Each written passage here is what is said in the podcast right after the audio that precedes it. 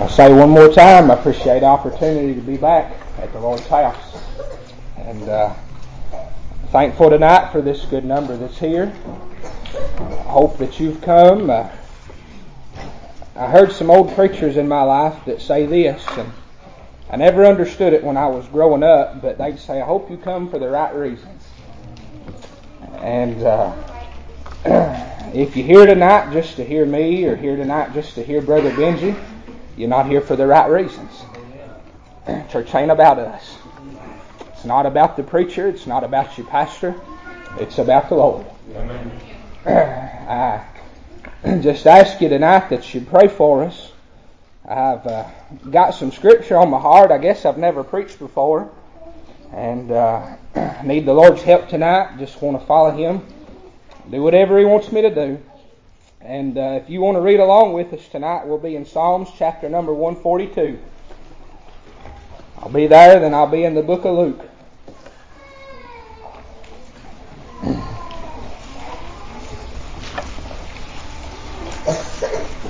Psalms chapter number 142. I'll start with the first verse. This is a song of David. It said, I cried unto the Lord with my voice, and with my voice unto the Lord did I make my supplication. I poured out my complaint before him. I showed before him my trouble. When my spirit was overwhelmed within me, then thou knewest my path. In the way wherein I walked have they privately laid a snare for me. I looked on my right hand and beheld, but there was no man that would know me. Refuge failed me. No man cared for my soul. I cried unto thee, O Lord. I said, Thou art my refuge and my portion in the land of the living. Attend unto my cry, for I am brought very low. Deliver me from mine persecutors, for they are stronger than I. Bring my soul out of prison, that I may praise thy name. The righteous shall compass about me, for thou shalt deal bountifully with me. And then Luke chapter number 10.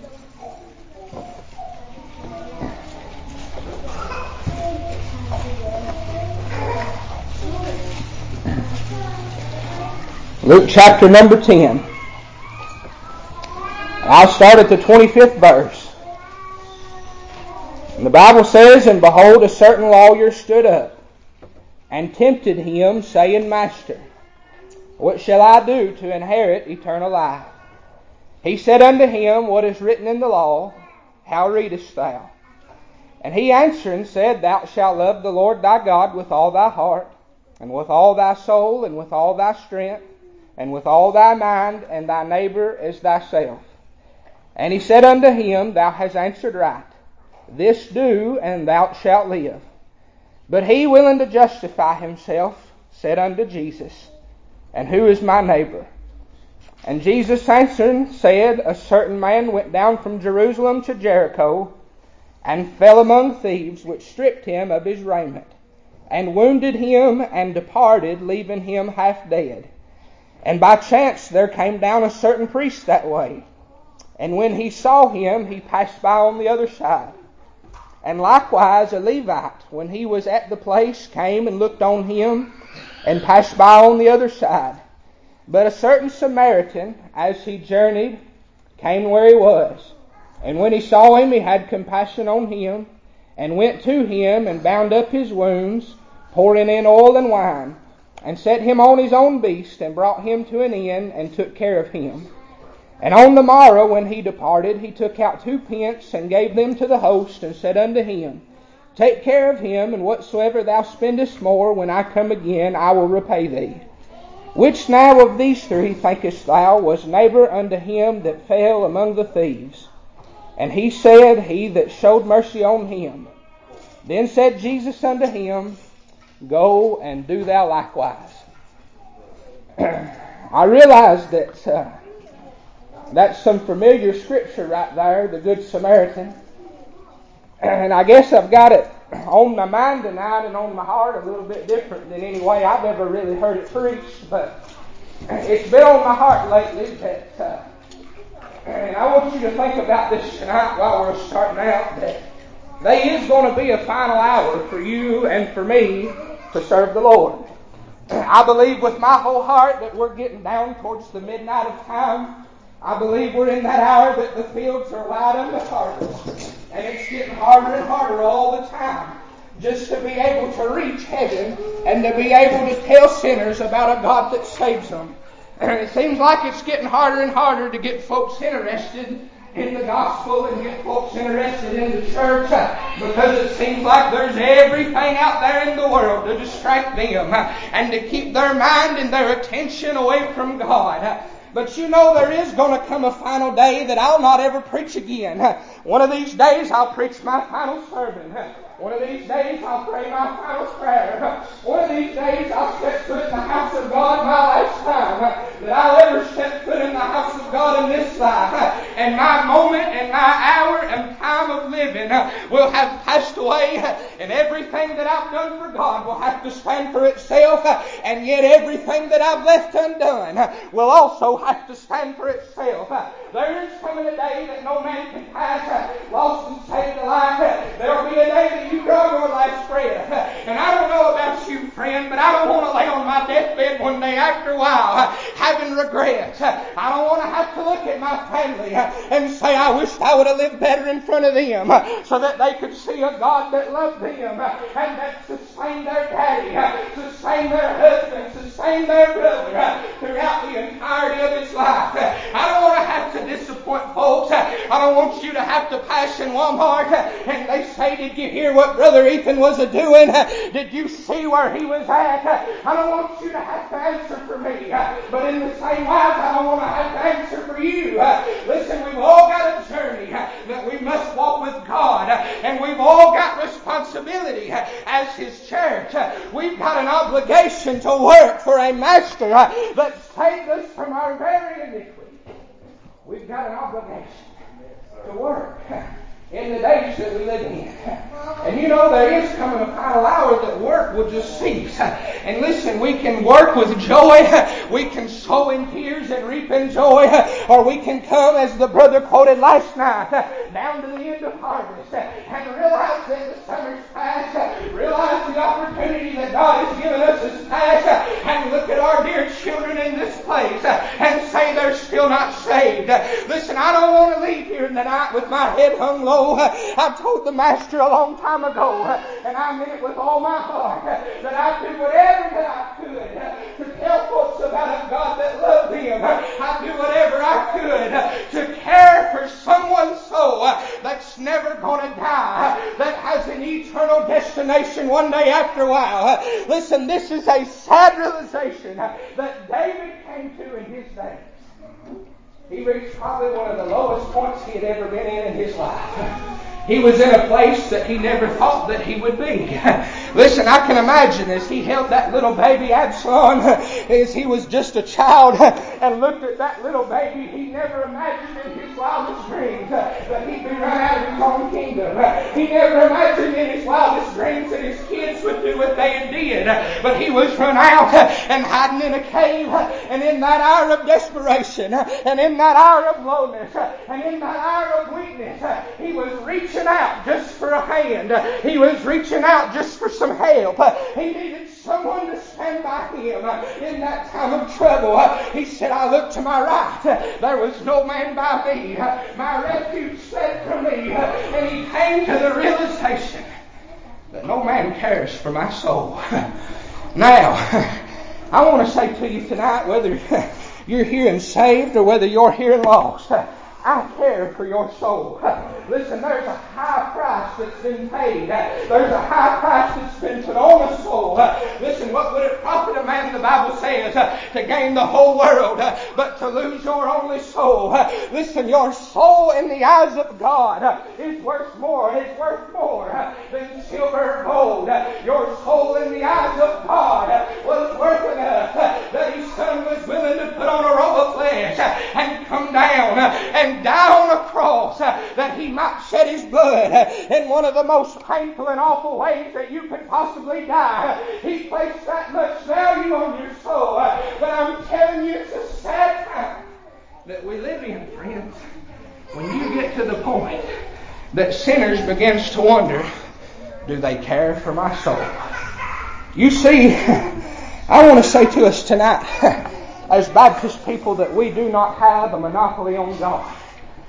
And I want to say that God's big enough to save anywhere, anytime that He pleases. But all friends, in these churches and in these days, sinners ought to have the best shot that they possibly can have to get saved. They ought to have the best chance that they possibly can have. How do they have that chance? Well, first of all, I believe that it takes the gospel.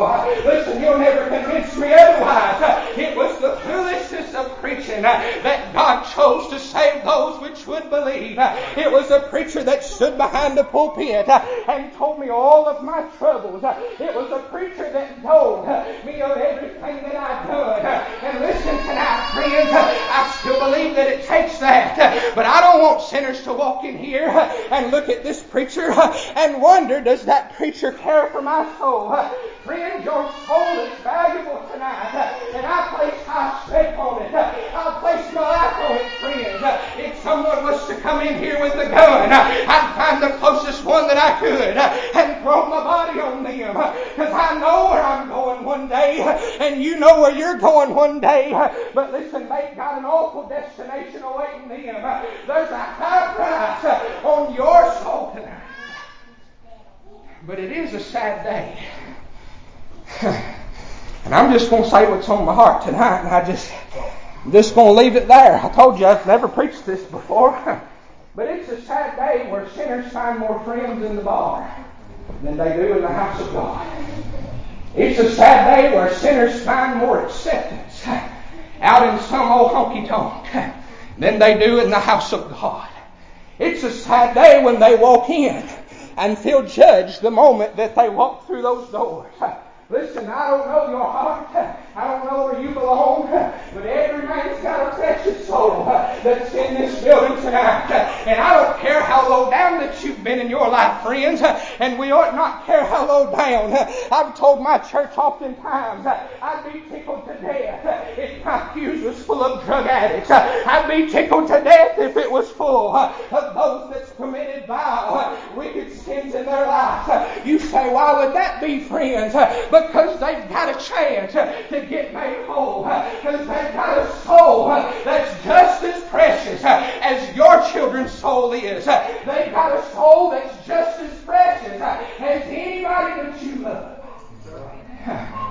You know there's not one sinner in this place that's more valuable than another. I've been around folks, and again, I'm just going to preach my heart tonight, but I've been in folks churches and I've been I've been places uh, where they just act like they know a little bit more than you do uh, because you wasn't raised in their church. Uh, and we're both the same kind of Baptists. We're old time Baptists, but they act like they know a little bit more than you do because you wasn't raised in their church. They might question you, did you really get saved if you didn't get saved in a church's name that I recognize?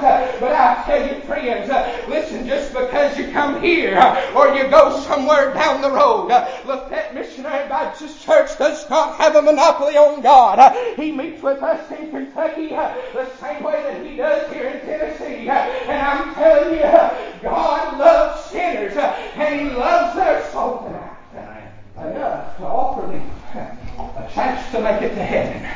But you know, I get around folks that has this mentality, and I call it my four and no more. We're worried about my folks worried about my kin folks when they're lost, boy, we'll clean up. We'll get right. We'll try to pray. We'll try to act right and walk right because my kin folks are lost. You see, there'll be parents I've seen uh, that they'll start getting real close to the Lord uh, when their children's lost. Uh, their children get saved and they fall right back out. Listen, the other ones that's lost in this place, their souls just as valuable as yours. Souls are just as lost as your children are. And listen tonight, friends. Is there anybody in the house of God that cares for their soul? I tell you tonight, it's a sad day I've been, I've heard those stories. Brother Benji, it breaks my heart. You know, there's folks sometimes come to the house of God looking for something. And they don't always find what they're looking for. They always should find what they're looking for, but they don't always find what they're looking for. I've heard of stories where men said, I had come down to my final hour. I just couldn't take the pain no more. I had done wrote my suicide note, put it under my pillow. And I decided I'd go to the house of God just one more time to see if there was something there for me. And listen, I'm afraid in those hours, friends, uh, you know that we've got a great responsibility as His church. Uh, there is eternal consequences uh, on every single time that we come in the house of God. You say, though there's not. It might be your last time that you ever get to do something for the Lord. It might be these sinners' last time ever being in the house of God. What do you mean it's not got eternal consequences? Listen tonight, friends, life is like a vapor. It just vanishes away just the snap of a finger and it's gone. And listen, if we fail to warn them, the Bible tells us plainly and warns us that their blood will be required at our hands tonight.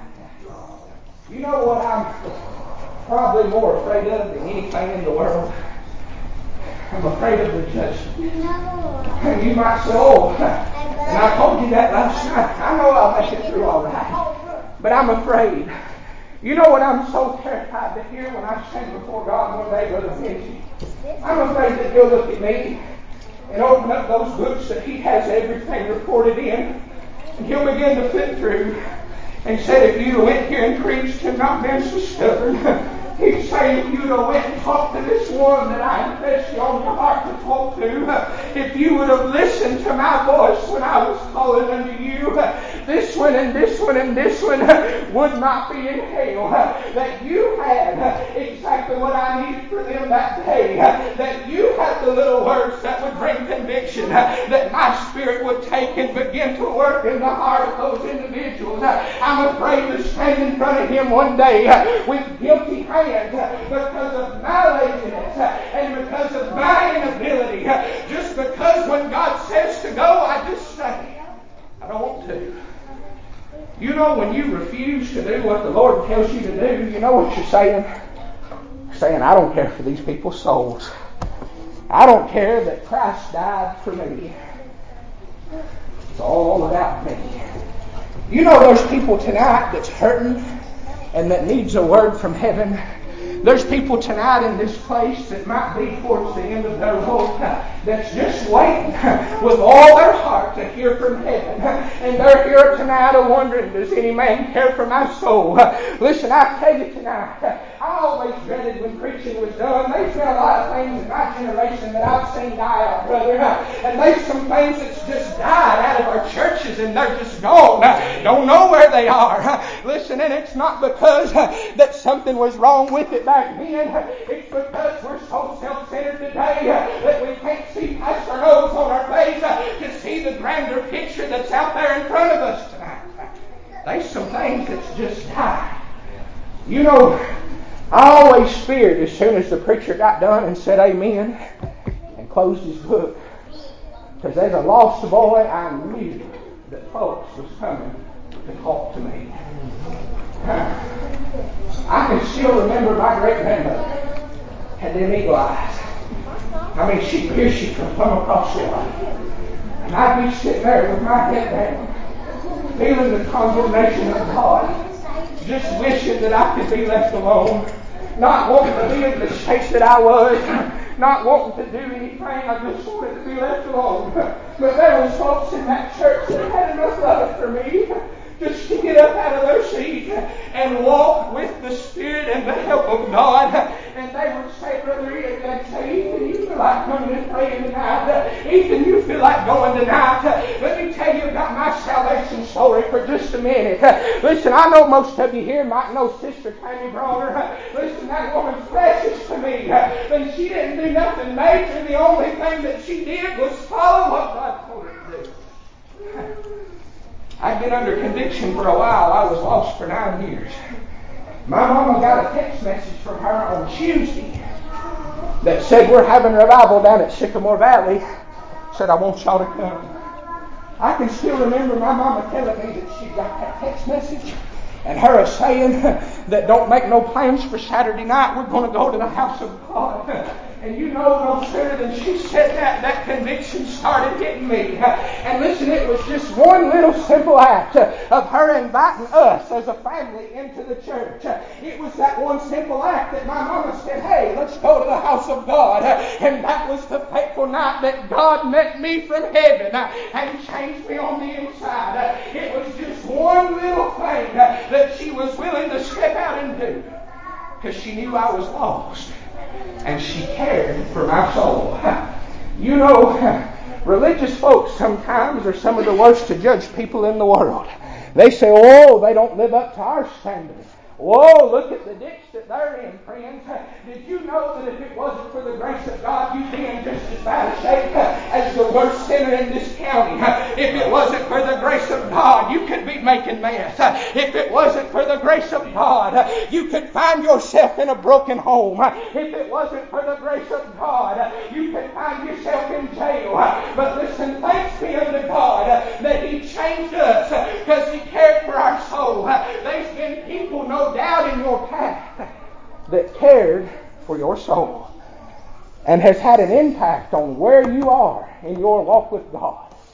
You see, there was this man that fell on hard times. This man that just happened to fall in the hands of thieves and happened to fall in that place. And the folks that should have been willing to help him were the ones that was furthest from him the priest, the preacher, and the Levites. we'll put that in New Testament terms.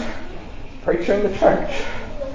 I know there's a difference between the Old Testament and New Testament, don't, but the preacher and the church, the ones that should have been willing to help, was the ones that looked on their condition and turned their nose up and walked away. Now I want to ask you tonight, friends, does it matter what these sinners have done? Sin is sin, is it not? You tell me tonight, friends, sin is sin, is it not? Does it matter what they've done? Do you care enough for their souls? Are you one that would look at a brother or a sister having a hard time and you just pray one of these little weak prayers and just say, Well, God help them. God, you go touch them and give them what they stand in need of. And then you go to asking God again to pad your bank account, to help you at work, to do all these things. You know, things I said was the dying out of our church. Testifying is dying out of our church. It's nothing anymore but just prayer requests. And listen, sometimes it's just prayer requests for ingrown toenails and little things. And don't get me wrong, you should have the confidence to ask your brothers and sisters to pray because the Bible says that you ought to bear one another's burdens, and so it fulfills the law of Christ. But I miss the days with all of my heart when men and women would just stand with the love of God in their heart and just say, I've had a word from the Lord. And just begin to testify. You know, it's, I was thinking this, this week that the reason that we don't hear people stand up anymore and say, God answered my prayer, is because people just simply don't pray. And the things that they do pray for are selfish. And we're so self centered in looking at ourselves. But if you're here tonight just for your family, if you're here tonight just out of obligation, where is your love and care for sinners in the house of God? Spring revival is just as important as summer revival. Revival is just as important Sunday morning service. It's not something that you come to out of obligation. It's something that you come to to get fed from God.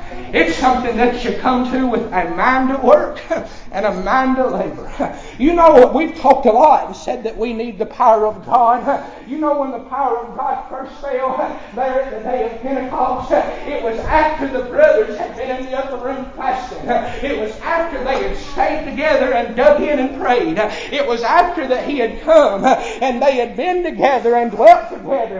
And it said the Holy Ghost came in that room just like a mighty rushing wind. began to stir them up on the inside. It said they spoke with cloven tongues of fire, and they went and preached in power, and thousands were saved.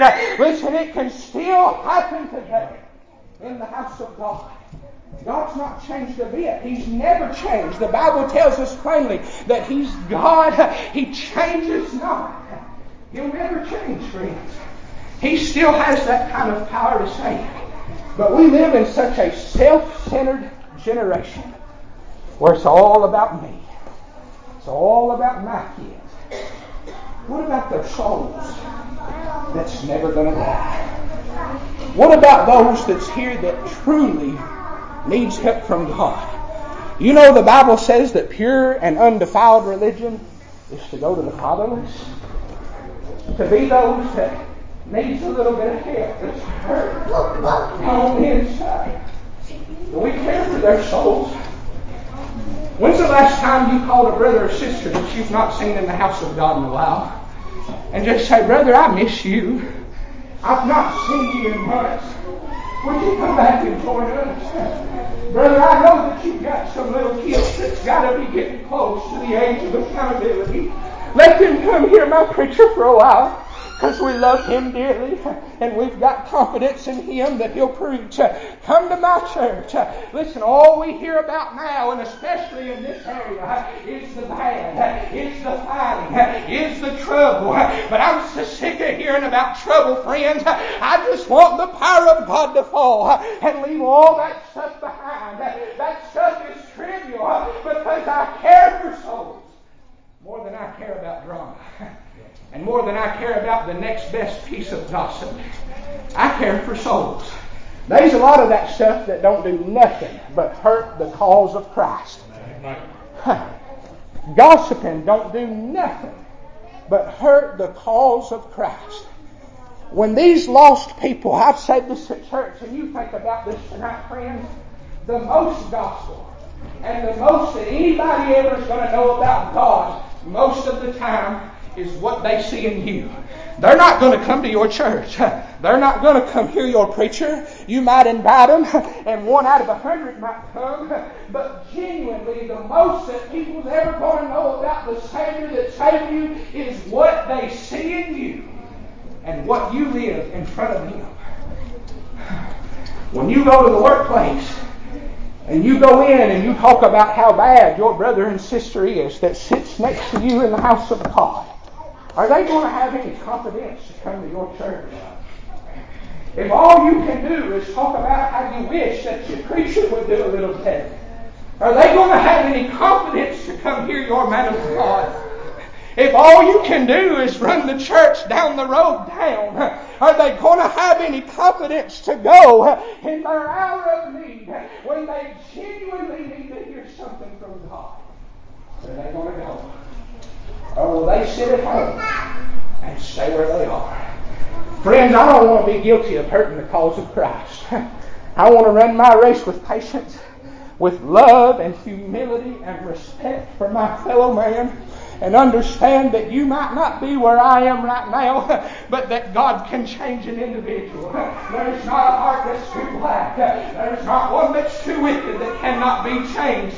But somebody needs to show them that we care for their souls. I care when sinners come to the altar. Because I remember what it was like not that many years ago to see and to be in their exact position. I remember the uncomfortableness and the fear from standing up out of my seat and walking down this aisle. Some of the longest walks I've ever made in my life. But I'm glad that in my life that I've never made one of those walks where somebody wasn't walking with me because they cared for my soul. Listen, friends, I've told you and I've told you that we get it so backwards. Because we do. Listen, if we don't have the love of God in us and they can't see and feel the love of God in us, is there any hope for them? When God says it's the church to preach and it's the church to have the Spirit and it's the church that He works through, is there any hope for them when the church is lazy and cold and indifferent and waiting on somebody else to go. You see, I can prove to you in Scripture that the faith of individuals has had direct part in saving souls. Amen. What about that man, Capernaum, when Jesus entered into the house and it was noise that he was in the house? And there was such a throng around him that they could not get in. They was all the way out to the door. They was out in the yard. But they was four friends that had enough love in their heart to look at their little buddy that was there, curled up in that little ball, laid with the palsy, laid there in his bed. They had compassion enough on that man to say, if we could only get him in the presence of the Savior, if we could only get him to where Jesus is, we know that he can be healed. They had so much compassion that them little things that stood in their way, they was willing to get around them tonight. Church is the easiest place in the world to work for God. Think about that tonight, friends. It's easier to testify here than it is at your workplace. It's easier to pray in here than it is at your workplace. It's easier to be around like-minded individuals here than it is at your workplace. It's the easiest place on planet Earth to get in the Spirit of God and to be around folks and to work and do what God says to do. Why do we make that so hard? There was little obstacles that stood in their way. No room next to Jesus. So they, they climbed up on the roof, tore off the shingles, and let him down. And the Bible says because of their faith, those four's faith, not the man with the palsy, but the four that cared for his soul, Jesus looked at him and said, Son, thy sins be forgiven thee. They began to question, said, Who is this that can forgive sins? God's the only one that can forgive sins. He said, Was it easier for me to say that, or would it be easier for me to look? And he looked at that little man. He said, Rise and take up thy bed and walk. And that man, because somebody cared for his soul, got up. He come in crippled. He come in poor. He come in with. He come in bad. And he got up and walked out on his own two feet. A changed individual. But someone cared for his soul. It's important tonight, friends. Don't know what kind of stock and importance that you put on the house of God in your life. Don't know what kind of stock and importance that you put on preaching. Don't know what kind of stock and importance that you put on revival. This could be our last night that we ever have in the house of God. And you will answer for what you do tonight. Wonder what you'll answer for. Did you care for their souls? Or did you sit worrying about me? I want to be like the Samaritan that had compassion that poured the oil on them, bandaged their wounds, loved them, cared for them, paid for them, did everything in their power to make them better. I want to be a soldier for God. Because God loved me so much that He gave His only begotten Son. And if He loved me that much, the least that I can do is love somebody else. That's how the Bible says that we know we've passed from death unto life. Because we love I love these sinners here tonight. And friend, I want you to be saved. I love this church here tonight. You've been a mother to me for years before I moved off. You've been a mother to me. I want to see you have power. I want to see you have compassion. I want to see you grow to a place that you've never been before. But do we care for men's souls? I know that's not what you expected tonight, and that's all right. God's eat me up with that scripture. No man cared for my soul. I don't want a sinner in this place to walk out those doors saying that in their heart tonight. Nobody cared that I went to the altar. Nobody cared that I was hurting. David found himself there in the lowest that he'd ever been, and there was not a hand to help. But he did what she'll have to do, sinner friend. To God for mercy. And the same. We've got to work to do tonight. We've got to work to do this week. As we got the Father's business. While we stand and sing, it's all that's on my heart, friends. They sinners here in perilous danger tonight. Would you come while we sing?